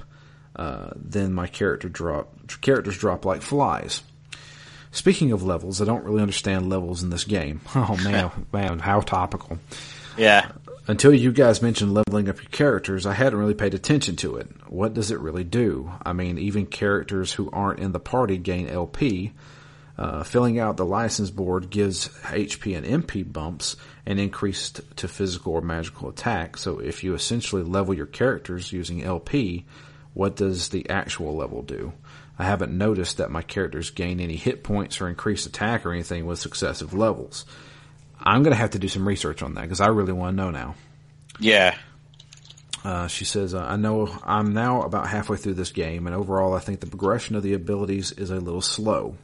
I only have one summon, which might be my fault. My playthrough is very much by the seat of my pants. I haven't really been making sure I go to every map in each area, so I might have missed some espers. Right now, I only have uh, Belias, uh, Belias, Yep. um, which you don't have yet. You'll have very soon. Which, if you don't have yet, you'll have very soon. All right, well, we all got it. Uh, pay attention to who you assign them to, though, because I believe only one person can summon that Esper once you set it to the license board. This is very true. Uh, I'm starting to get into quickenings and mist chains now. They are basically limit breaks, although I'm not sure they charge in the same way. These seem to just be time based. Anyways, you'll unlock up to three bars, I think, uh, for each character to use different quickenings, which are then unlocked in, you guessed it, the license board. Uh, the cool thing about them is how you can create an almost limitless chain of attacks. Basically, if any of your characters' bars are full, although I think it's best if they have all full bars, uh, you can start a quickening and a timer will count down. Then the other characters' quickenings will pop up and you can select them to attack next, creating a chain of attacks. The cool part is that sometimes you can mischarge while change, chaining and uh, that will refill the bar so you can just keep going. Then at the end, depending on how many chains you got, there will sometimes be a bonus attack called a concurrence. Quickenings are pretty cool, and I wish I could have used them a bit earlier, at least the lower level ones. Everything I just read in that paragraph is Greek to me. I have no, I have not used a quickening. I don't know what a mischarge is. I have no idea what any of this is. Does the game explain any of this? Nope. I've used the quickenings, like I said. I've done some of the chains, but that's it. Okay. I've, I've dabbled in it, but I I haven't really dived into it at all. Says here, I guess what I'm saying is that I wish abilities were spread more evenly throughout this game. I didn't use quickenings until I probably had two or three options. Uh, it would have been nice to learn them over time. It's the same with magic. I'm only starting to unlock magics and getting enough MP to use them. Up till now, I've been relying on physical attack, which is probably why Vaan and uh, Basch get the most screen time. In past Final Fantasy games, lower level magics and summons popped up right away. Yeah. Uh, uh, and so through the game, you can naturally progress. This uh, seems too haphazard, and I think it just has to do with the orientation of the license board. Anyways, I'm not sure where you are story wise, but I we've certainly found our grand purpose now, which is good. I still like the mix of characters, and I'm more invested in the story. I found that I'm addicted to this game. I always want to turn it on, even if it's just to wander around and gain some LP for an hour or so. Playing this game has reminded me so much of uh, I really like single player story based games. I hope games like these don't fall to the wayside in the future. Don't get me wrong, I love me some Overwatch and I intend to play Anthem and Fallout 76, but story based games are my first love and I can't live without them. Last thing, Matt, where was it that you got stuck in your first playthrough and have you gotten past it yet? Uh, yeah, that's funny. Now, now that I'm past where I was hour wise, it's easy for me to reflect. I'm pretty sure where I finished my first playthrough at 18 hours into the game is where Drew got stuck as well, escaping the Leviathan. Wow. So we have officially made it to new territory for you. Yeah, well past new territory, and it didn't take me 18 hours to get there. Yeah. or even anywhere near that this time. Well, But that's, but with no FAQ and no, you know, I was just kind of wandering around. I, like I said, I hadn't ever really played a Final Fantasy when it was new, so I just spent a lot of time hanging out in the desert fighting wolves and hyenas and shit. yeah. All right. So, So yeah, I think I think to her point though, the game definitely does seem slow to unlock these things well, yeah, that you you would have expected to have many many hours ago in this game. we usually, you know, in other RPGs, when you level up, it says you learned how to use fire Yep. or something like that. And in in this game, it's like you gain some LP, and then you go to the license board and you say, now you can use fire, but you can't use it yet. You have to go buy it first. And then- that's if you've gotten the license board correctly unlocked to where you can even find fire. Yeah, and then on top of that, say you're not controlling that character. Now you have to go unlock the gambit to use fire. Yep. And There's just- a lot of barriers. Yeah, there's tons of barriers for any of this stuff. Like techniques. Why do I even have techniques? Like I shouldn't even unlock a technique because I'm not going to buy those things. Yeah. I mean, uh, like so far in this game, and supposedly I'm halfway through it, I haven't found a reason to use techniques. I've been running up to guys and hitting them with a freaking sword until they died. Yep. So regarding levels, it seems like all of the damage calculations for how much damage you do and your success rates on hits and all of that almost always scales with your level. Okay. So your your your magic power and your your damage that you do all has to do with your level, even if it doesn't directly translate to damage. Gotcha. Okay. Well, there you go. Next email comes in from Dustin. Uh, it says, Hey guys, what's up? I got a lot to say, but let's start with my history of this game. I'm a huge fan of Final Fantasy. Uh, I've been played. I've played every single one of the mainline series and these their sequels to completion, and that Wow. includes the MMO 11, and I'm up to date with 14. Uh, so naturally, I had 12 on my radar when it was announced, and when I saw the first trailer for it, I had major Star Wars vibes. I couldn't believe it when you guys barely mentioned it in the first episode, and Chad had to lay it out on in the second episode. I thought it was obvious. Yeah, I, I always, even from the first time I played it, thought that it had a Star Wars vibe to it. I But I, I don't know. I'm not the biggest Star Wars fan. I've seen the movies. I haven't seen the newest one. You know, I I don't know. I'm just not the biggest Star Wars fan. Says, uh, anyways, the Star Wars references didn't bug me. This uh, this was a day one by for me, and I dove right in away. Uh, I dove right, I dove in right away. Excuse me, I can't read. Uh, I'm off. Uh, I'm working off over a decade old memory, so some of it may be spotty. But I remember the mine with the Mimic Queen being tough for me, and that's when I started getting the hang of the Gambit system. The, El- the Elder Dragon in the Forest is another wall I hit when I learned to master the Gambit system. I love the judges and the story with the different with the different twists. Uh, four times speed is a godsend for you guys. I remember running around a lot and grinding, but lucky, lucky for me, Final Fantasy III made its US debut on the DS two weeks after 12 released, so I had my Gambit system set up so good that I would wander around aimlessly and auto battle while I play through Final Fantasy III on my DS. so, so that that's some multitasking. there you go. So that made grinding and running around bearable. I also played Final Fantasy III on the DS. That was a fantastic version of that game. Uh, so here, I'll let Chad explain the story since it's been a few years for me, but I don't remember being confused about Basch having a twin, and I've been finding it hilarious listening to you guys trying to figure out the Gambit system. Once you get it, the game plays itself, though.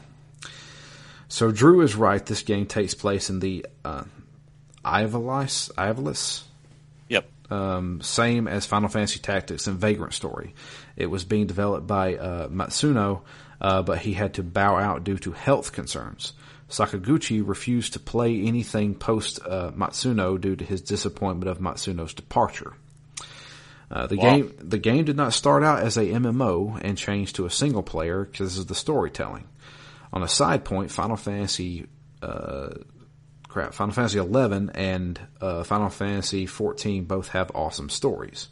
However, the original concept Matsuno had was Basch was the main character and Ashe was the secondary main character.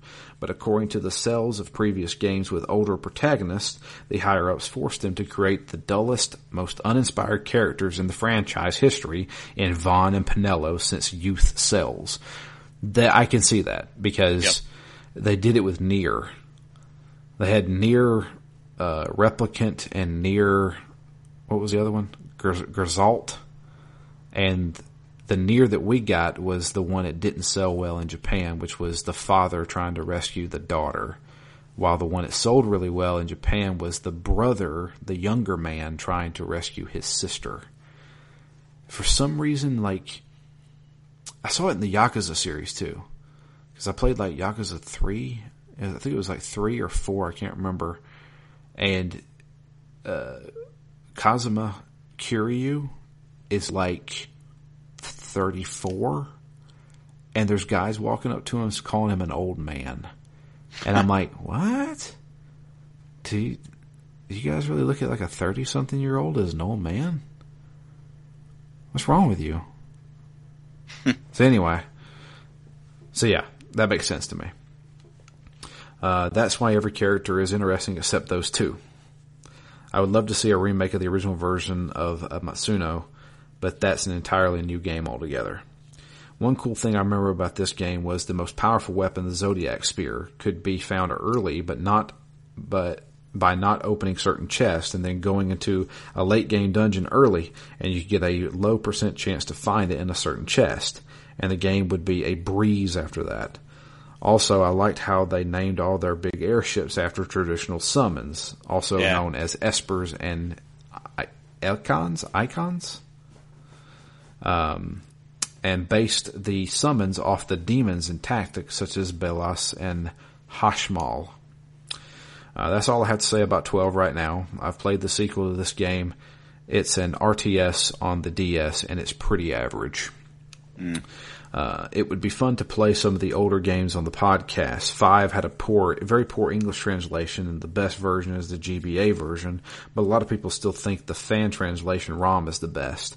Four is another masterpiece, and Drew almost had it right. Cecil is a Dark Knight and Kain is a Dragoon, and they are part of the Red Wings, and it's an awesome story. Six is by far the best game in the series, and when Drew said it was just okay, I almost wrecked my truck. I'm sorry, I just don't like six. I, I, I get it, you know, the, the villain wins, destroys the world. I just did not care for that game. I don't, I don't know what it was. Uh, and when Drew said it was just okay, I almost wrecked my truck. Seven is the most overrated game of the franchise, so skip it. 15 has a good story. Jamie, it uh, just has a poor way of telling it, and most of the best parts are in DLC, such as episode Ignis.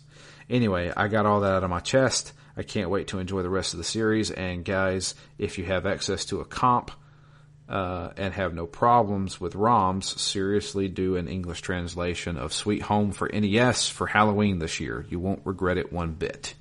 Dustin. P.S. Matt should finish Dark Souls. and by finish, you mean start over. You had to start it over.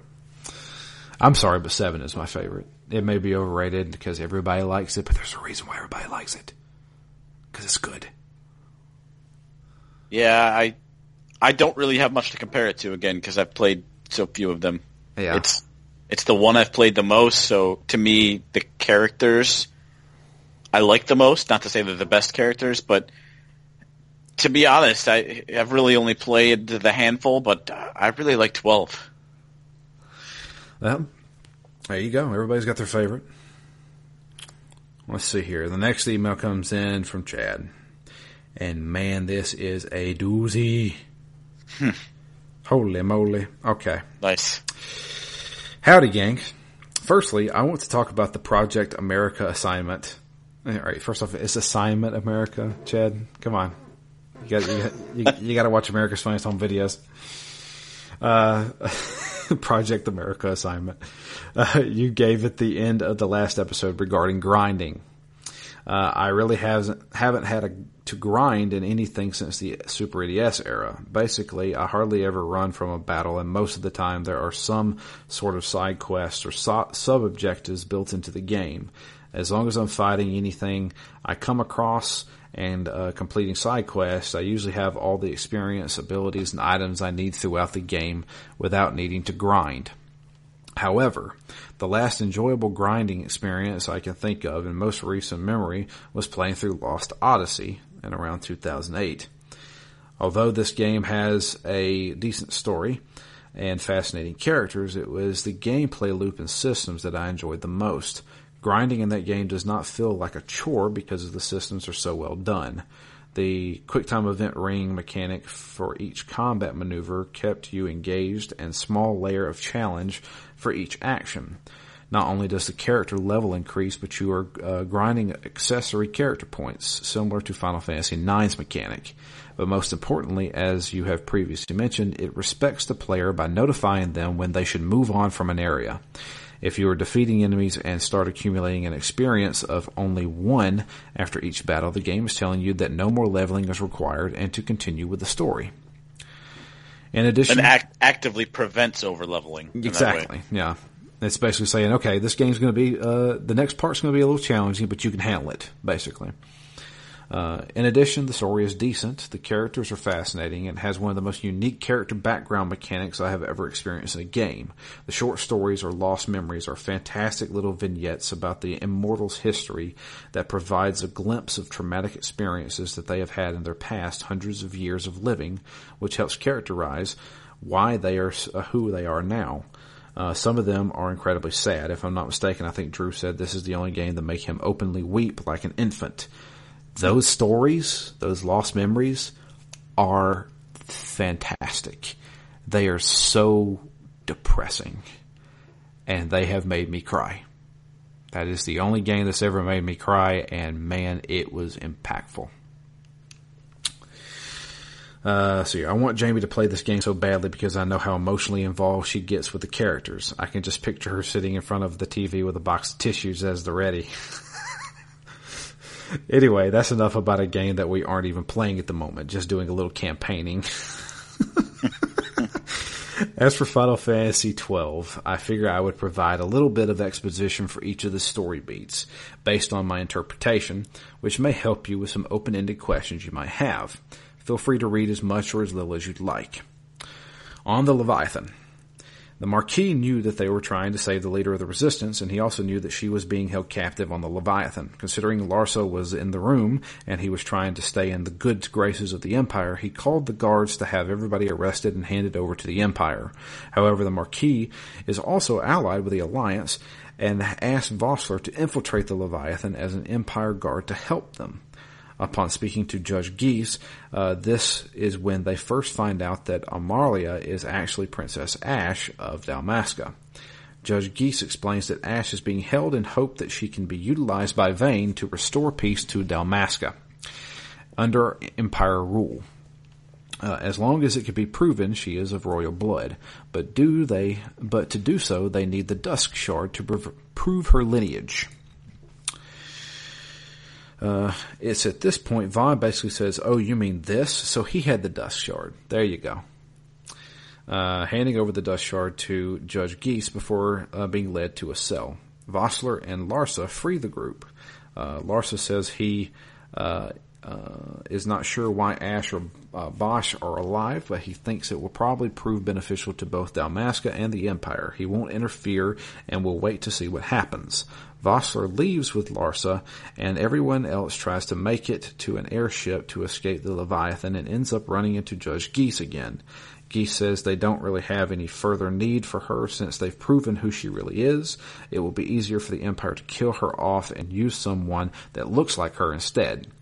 Ghis tries to use the magic to kill them, but it is stopped by the Nethicite that Larsa gave Penelo.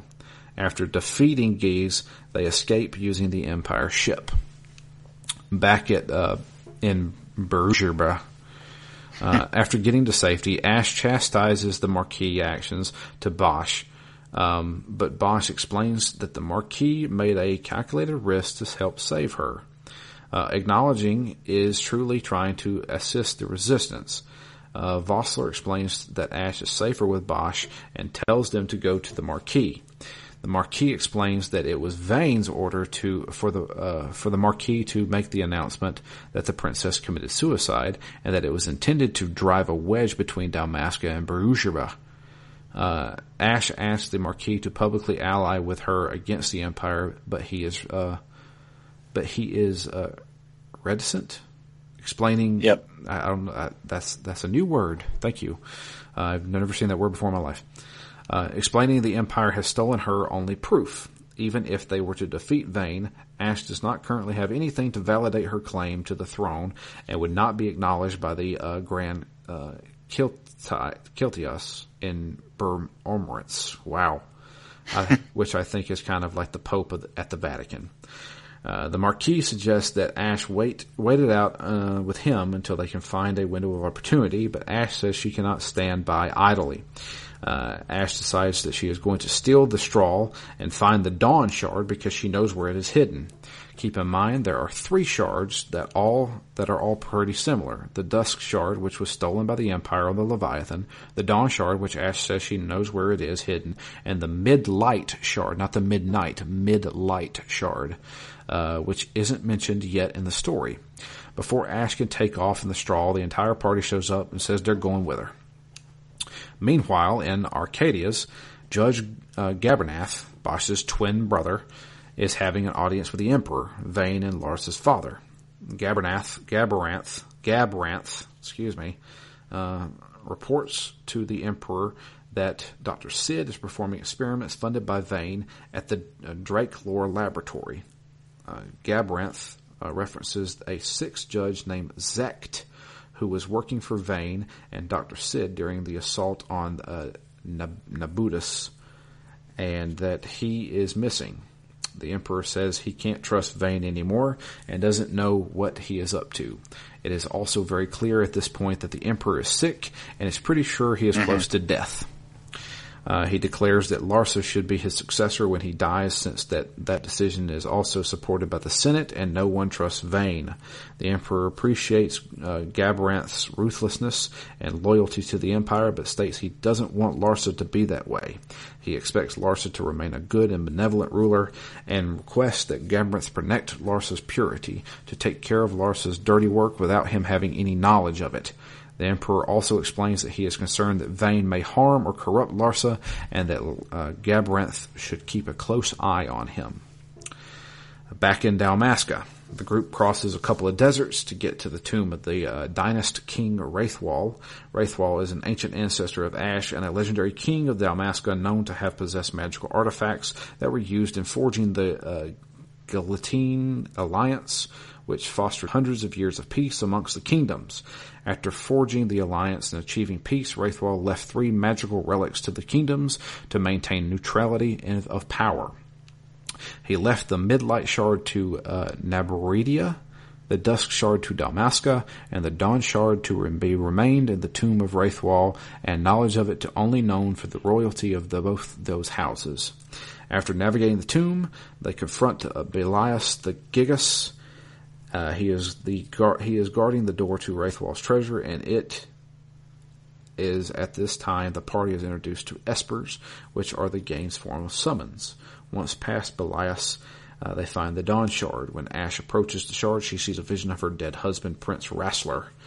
However, nobody else seems to see Rasler except for Ashe and Vaan.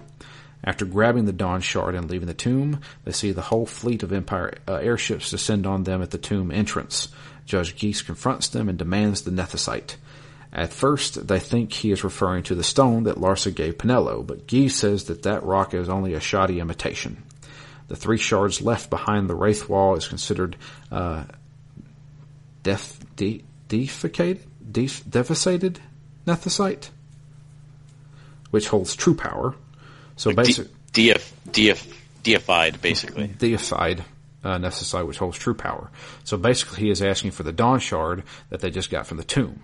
Vossler, who has been accompanying the party, uh, and reveals he has made a bargain with the Empire and states that they should hand, over, hand the shard over. He is t- uh, tired of the war and thinks that just giving the Empire what they want will bring peace. They would still uh, be under the rule of the Empire, but at least there would be no more war. As payment for handing over the Dawn Shard, Ghis says Ashe will be permitted to reclaim her throne over Dalmasca, but it will still be under the Empire's rule. She would be royalty and title only. Ghis explains that Ashe must make a decision or he will start killing her friends one by one. It is at this point that Ashe hands over the Dawn Shard. Ghis orders his men to hold the party captive on the airship Shiva. Ghis hands the Dawn Shard over to one of his scientists and asks him to validate its power, stating he doesn't want to hand over the over to the Empire until he knows for sure it is the right stone. On board the Shiva, Vossler explains to Ashe that he's uh, brokered his agreement with Larsa after they uh, left together on the Leviathan, and that they she should trust him. Ashe basically tells him to fuck off. Once the scientists uh, start testing the Dawn Shard, Fran senses the mist power emanating from it and goes buck nutty. taking out, taking out the guards. Vossler tries to stop them, but is defeated. As Vossler is dying, the Dawn Shard starts draining power over the ship. Uh, the shard explodes, and Shiva, just after the party barely escapes on an airship, creates a huge mist cloud that engulfs the entire fleet. However, the Dawn Shard remains intact, and the party flies back to retrieve it. The Marquis uses this opportunity to try and unify all of the resistance forces against the Empire. Ashe and the party return to Rabanastre, but remain incognito with the Dawn Shard in their possession. Although the Empire's Eighth Fleet was annihilated, they still remain too powerful. Trying to reclaim the throne at this point would have made things worse in strategically unifying the resistance. Happy gaming, everyone. Chad. Uh, one last comment on the end. I did think it was interesting that Archadia also seems nervous, though. They said without our Eighth Fleet here, we're a bit we're vulnerable. At a, we're at a disadvantage. Yep, and we need we need to keep everybody guessing and not let anyone know how vulnerable we are, so that they don't invade us. Which I thought was interesting, given that they're such a military power. Yeah. Thank you, Chad, for that very insightful email. You did not have to do that, um, but it is greatly appreciated that you did. Um, we learned some stuff that I that apparently I'm an idiot and don't see it. so yeah, um, I, wow.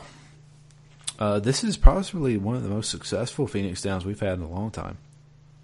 Yeah, as far as engagement, engagement with the audience, man.